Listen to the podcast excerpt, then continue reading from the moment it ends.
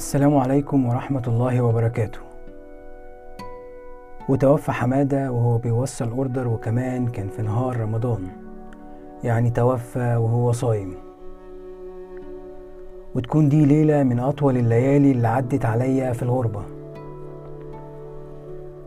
في اللحظة دي أفكار كتير جت في بالي وشريط طويل مر عليا. أرجع مصر عشان لو حصل لي حاجة أكون وسط أهلي ولا أكمل وأنا ونصيبي. في المطعم ده كان فيه اتنين دايما بيمثلوا لي كابوس عم سعد وعم سمير. اتنين العمر اتقدم بيهم والدنيا سرقتهم في كنتاكي من غير ترقية ولا أي تطورات. وصحتهم بدأت في النزول وهم لا حول لهم ولا قوة. فكنت دايما أخاف من المصير ده.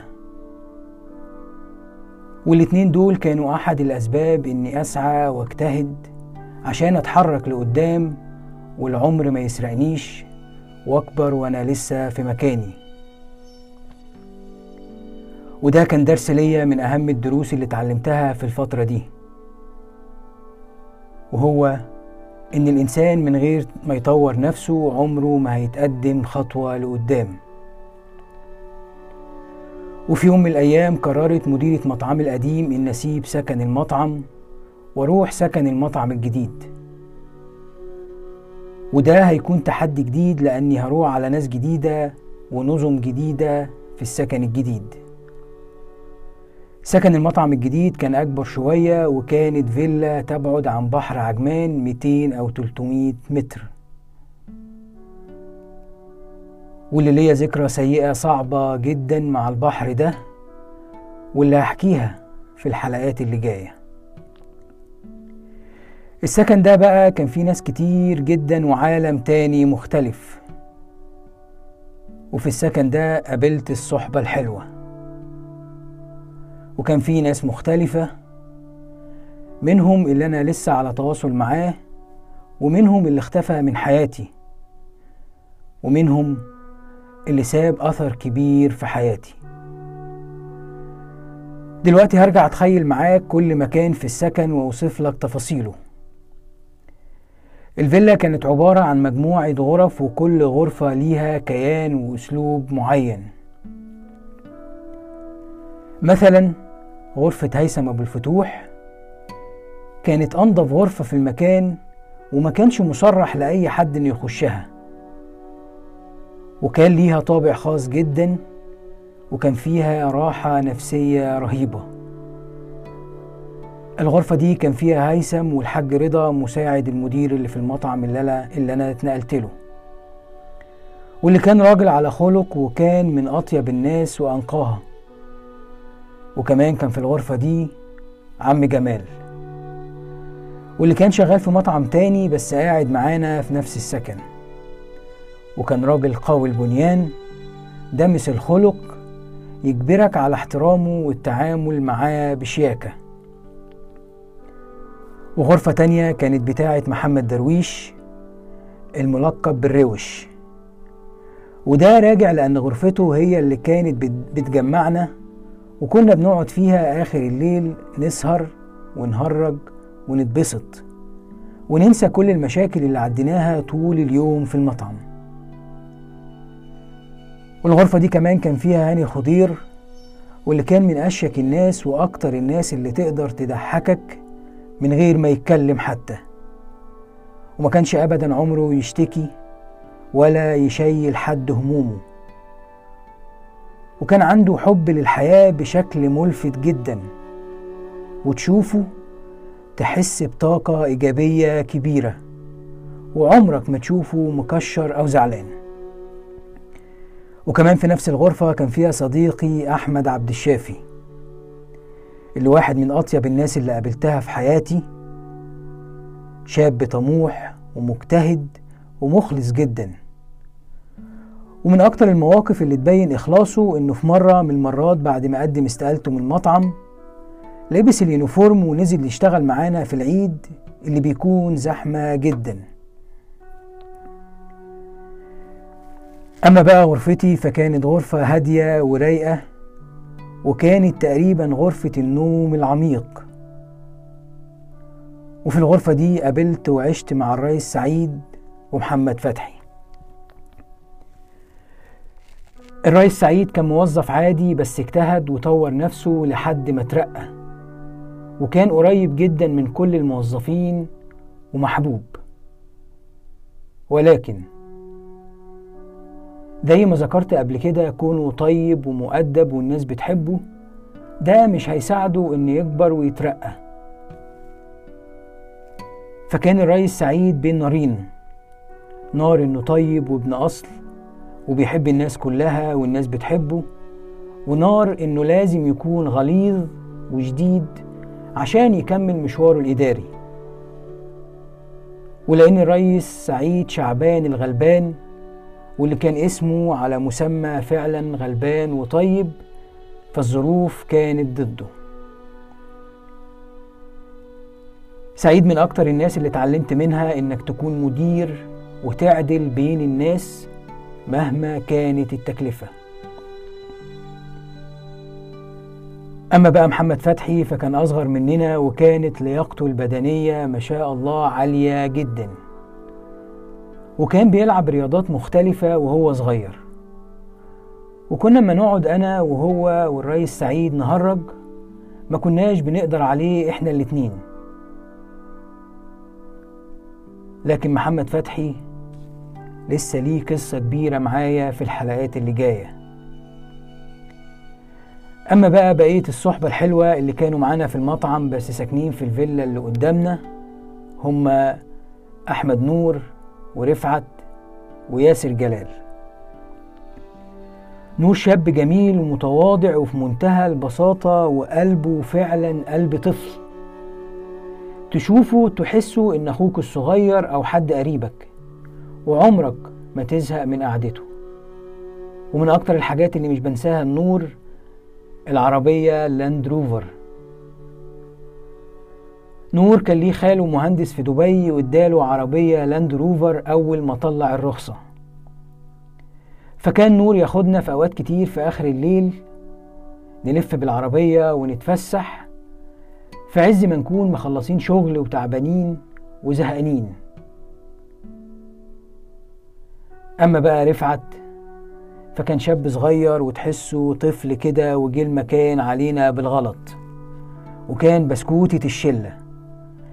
اللي دايما في حاله وتحسه إنه مش هيطول في المكان دوت. أما صاحبي التالت بقى ياسر جلال. ياسر جلال ده بقى قصة كبيرة جدا جدا جدا. وتقريبا هو اللي هيكمل معايا بقية الطريق. في مرة كنت بقرأ كتاب أربعون للشقيري وكان بيتكلم عن الصداقات الحقيقية. وقال تعبير جميل جدا عن الصديق الحقيقي. وهو ده اللي أنا دلوقتي بقيس عليه صداقاتي الحقيقية. الشقيري قال صديقك الحقيقي هو اللي أنت تقدر تأتمنه على مفتاح خزنتك. في إشارة إلى أن الصديق الحقيقي هو اللي أنت تأتمنه على مالك لكون المال عزيز على كل الناس. وفعلا ياسر جلال هو الشخص اللي أنا أقدر ائتمنه على أي حاجة في حياتي. وتمر الأيام بحلوها ومرها ويوصل أول صاحب ليا من مصر للإمارات بعدية بسنة.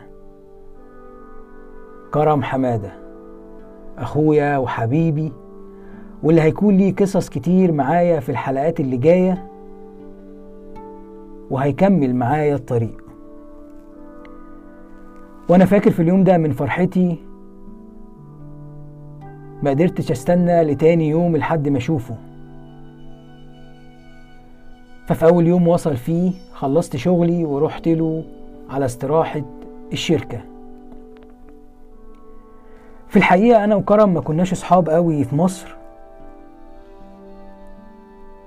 بس في الحلقات اللي جاية هتعرف إنه أصبح واحد من أحب الأصدقاء ليا وأرجلهم واللي قضينا فترات كتير حلوة مع بعض. وتمر الأيام وتبدأ تحلو في السكن الجديد ونجيب ترابيزة بنج ونقعد نلعب ونهرج وننبسط وتبدأ الأيام الحلوة.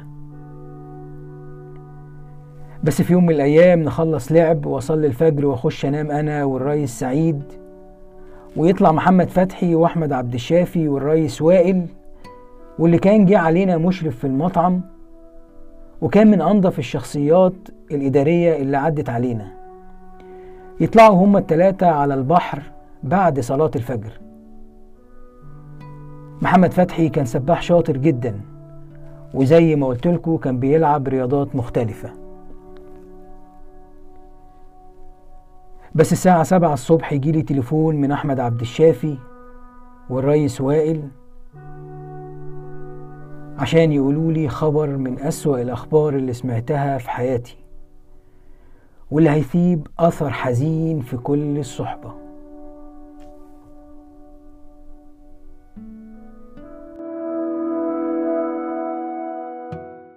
السلام عليكم ورحمة الله وبركاته. الحلقة دي هتعيد عليا وعلى كل شخص عاصر الفترة دي لحظات صعبة جدا لما يسمع الكلام اللي جاي. في الحلقة اللي فاتت قلت لكم إن بعد صلاة الفجر طلع بعض من أصدقائنا مع محمد فتحي وعبد الشافي على البحر وإحنا دخلنا عشان ننام. وبعد ما خرجوا على البحر ومعاهم محمد فتحي يتصل بينا أحمد عبد الشافي بصوت كله رعب وخوف وحيرة يقول لنا تعالوا بسرعة على البحر ويقول لنا الموج سحب محمد لجوه البحر ومش لاقيينه. قمنا كلنا جري وطلعنا على البحر عشان نلاقي زحمة كبيرة جدا وفرق من الدفاع المدني وفرق إنقاذ وغواصين وعربيات شرطة كتير جدا وناس كتير واقفة على البحر تتفرج وتشوف إيه اللي بيحصل. في الحقيقة لفترة كبيرة كنا معتقدين إن محمد سحب شوية جوه للبحر وهيرجع بعد شوية وده لأننا كنا بنثق في قدراته كسباح وإنه كان فعلا سباح شاطر. بس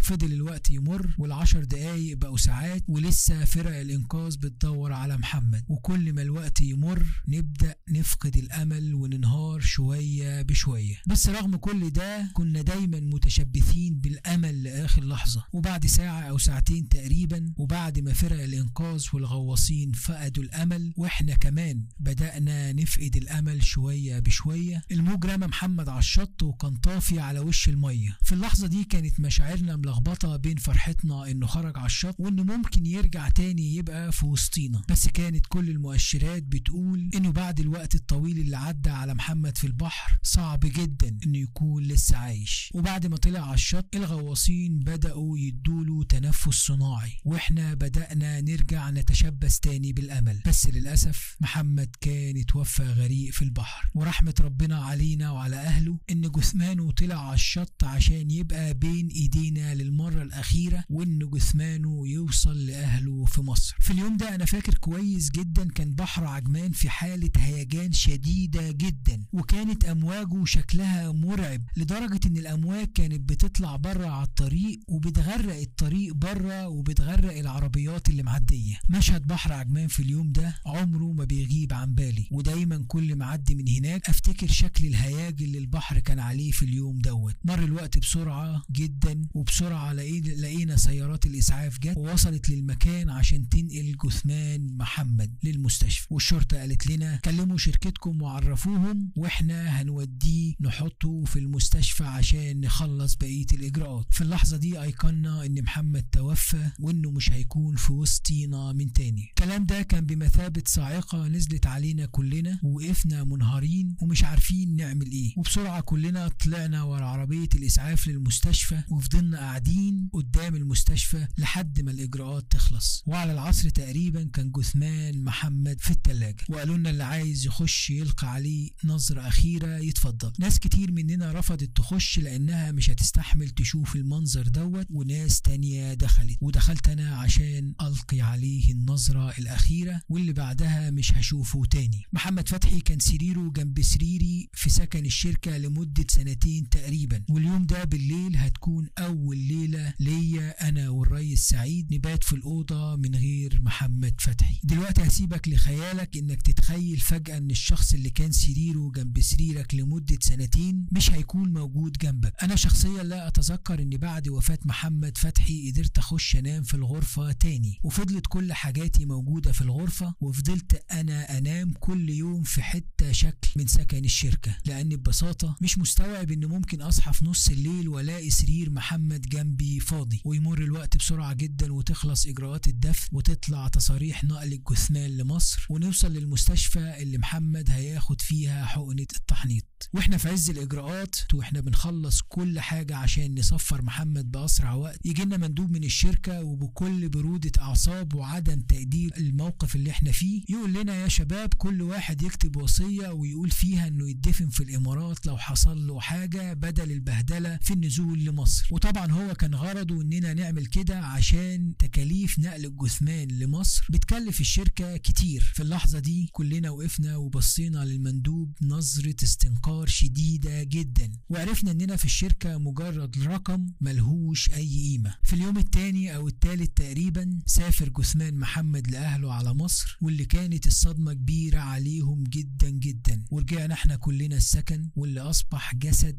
من غير روح بعد رحيل محمد فتحي. وأنا شخصيا عرفت بعد اللي حصل دوت إن الموت ما بيعرفش سن ولا بيميز بين إنسان قوي وإنسان ضعيف وإن الموت بيجي في أي لحظة وبس بيفضل لنا السيرة الطيبة والقلب السليم. ومحمد فتحي كان قلبه طيب وسليم. أحب أقولك دلوقتي إن أفضل إنجاز ممكن تعمله في حياتك إنك تحافظ على سلامة قلبك. فالناس تفتكرك بكل خير وتسيب ذكرى طيبة بعدك عشان تكون تكون من اللي ربنا سبحانه وتعالى قال فيهم يوم لا ينفع مال ولا بنون إلا من أتى الله بقلب سليم. السلام عليكم ورحمة الله وبركاته. الحلقة دي هتعيد عليا وعلى كل شخص عاصر الفترة دي لحظات صعبة جدا لما يسمع الكلام اللي جاي. في الحلقة اللي فاتت قلت لكم إن بعد صلاة الفجر طلع بعض من أصدقائنا مع محمد فتحي وعبد الشافي على البحر وإحنا دخلنا عشان ننام. وبعد ما خرجوا على البحر ومعاهم محمد فتحي يتصل بينا أحمد عبد الشافي بصوت كله رعب وخوف وحيرة يقول لنا تعالوا بسرعة على البحر ويقول لنا الموج سحب محمد لجوه البحر ومش لاقيينه. قمنا كلنا جري وطلعنا على البحر عشان نلاقي زحمة كبيرة جدا وفرق من الدفاع المدني وفرق إنقاذ وغواصين وعربيات شرطة كتير جدا وناس كتير واقفة على البحر تتفرج وتشوف إيه اللي بيحصل. في الحقيقة لفترة كبيرة كنا معتقدين إن محمد سحب شوية جوه للبحر وهيرجع بعد شوية. وده لأننا كنا بنثق في قدراته كسباح وإنه كان فعلا سباح شاطر. بس للأسف فضل الوقت يمر والعشر دقايق بقوا ساعات ولسه فرق الإنقاذ بتدور على محمد. وكل ما الوقت يمر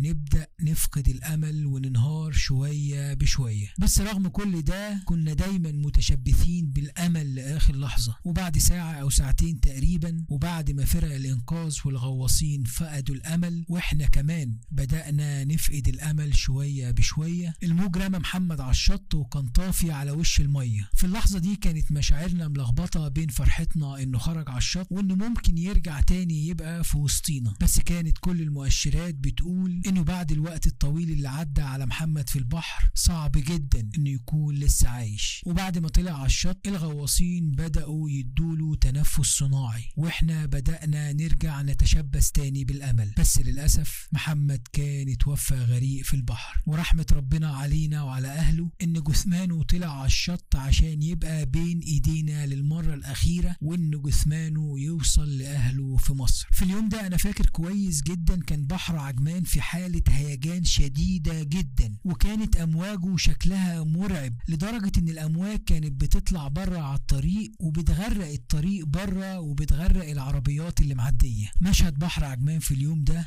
عمره ما بيغيب عن بالي ودايما كل ما أعدي من هناك أفتكر شكل الهياج اللي البحر كان عليه في اليوم دوت. مر الوقت بسرعة جدا وبسرعة لقينا سيارات الإسعاف جت ووصلت للمكان عشان تنقل جثمان محمد للمستشفى. والشرطة قالت لنا كلموا شركتكم وعرفوهم وإحنا هنوديه نحطه في المستشفى عشان نخلص بقية الإجراءات. في اللحظة دي أيقنا إن محمد توفى وإنه مش هيكون في وسطينا من تاني. الكلام ده كان بمثابة صاعقة نزلت علينا كلنا ووقفنا منهارين ومش عارفين نعمل إيه. وبسرعة كلنا طلعنا ورا عربية الإسعاف للمستشفى وفضلنا قاعدين قدام المستشفى لحد ما الإجراءات تخلص. وعلى العصر تقريبا كان جثمان محمد في التلاجة وقالوا لنا اللي عايز يخش يلقى عليه نظرة أخيرة يتفضل. ناس كتير مننا رفضت تخش لأنها مش هتستحمل تشوف المنظر دوت وناس تانية دخلت. ودخلت أنا عشان ألقي عليه النظرة الأخيرة واللي بعدها مش هشوفه تاني. محمد فتحي كان سريره جنب سريري في سكن الشركة لمدة سنتين تقريبا. واليوم ده بالليل هتكون أول ليلة ليا أنا والريس سعيد. نبات في الأوضة من غير محمد فتحي. دلوقتي هسيبك لخيالك إنك تتخيل فجأة إن الشخص اللي كان سريره جنب سريرك لمدة سنتين مش هيكون موجود جنبك. أنا شخصيا لا أتذكر إن بعد وفاة محمد فتحي قدرت أخش أنام في الغرفة تاني. وفضلت كل حاجاتي موجودة في الغرفة وفضلت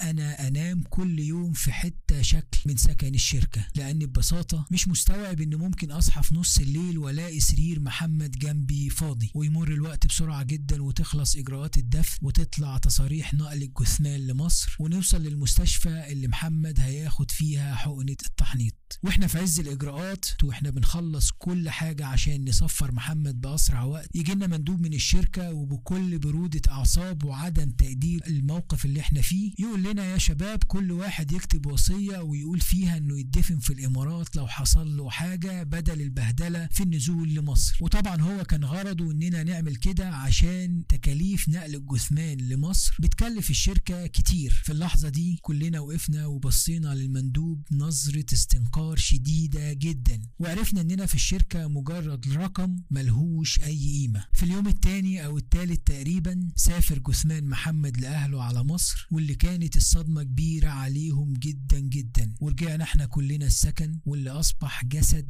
من غير روح بعد رحيل محمد فتحي. وأنا شخصيا عرفت بعد اللي حصل دوت إن الموت ما بيعرفش سن ولا بيميز بين إنسان قوي وإنسان ضعيف وإن الموت بيجي في أي لحظة. وبس بيفضل لنا السيرة الطيبة والقلب السليم. ومحمد فتحي كان قلبه طيب وسليم. أحب اقولك دلوقتي إن أفضل إنجاز ممكن تعمله في حياتك إنك تحافظ على سلامة قلبك. فالناس تفتكرك بكل خير وتسيب ذكرى طيبة بعدك عشان تكون من اللي ربنا سبحانه وتعالى قال فيهم يوم لا ينفع مال ولا بنون إلا من أتى الله بقلب سليم.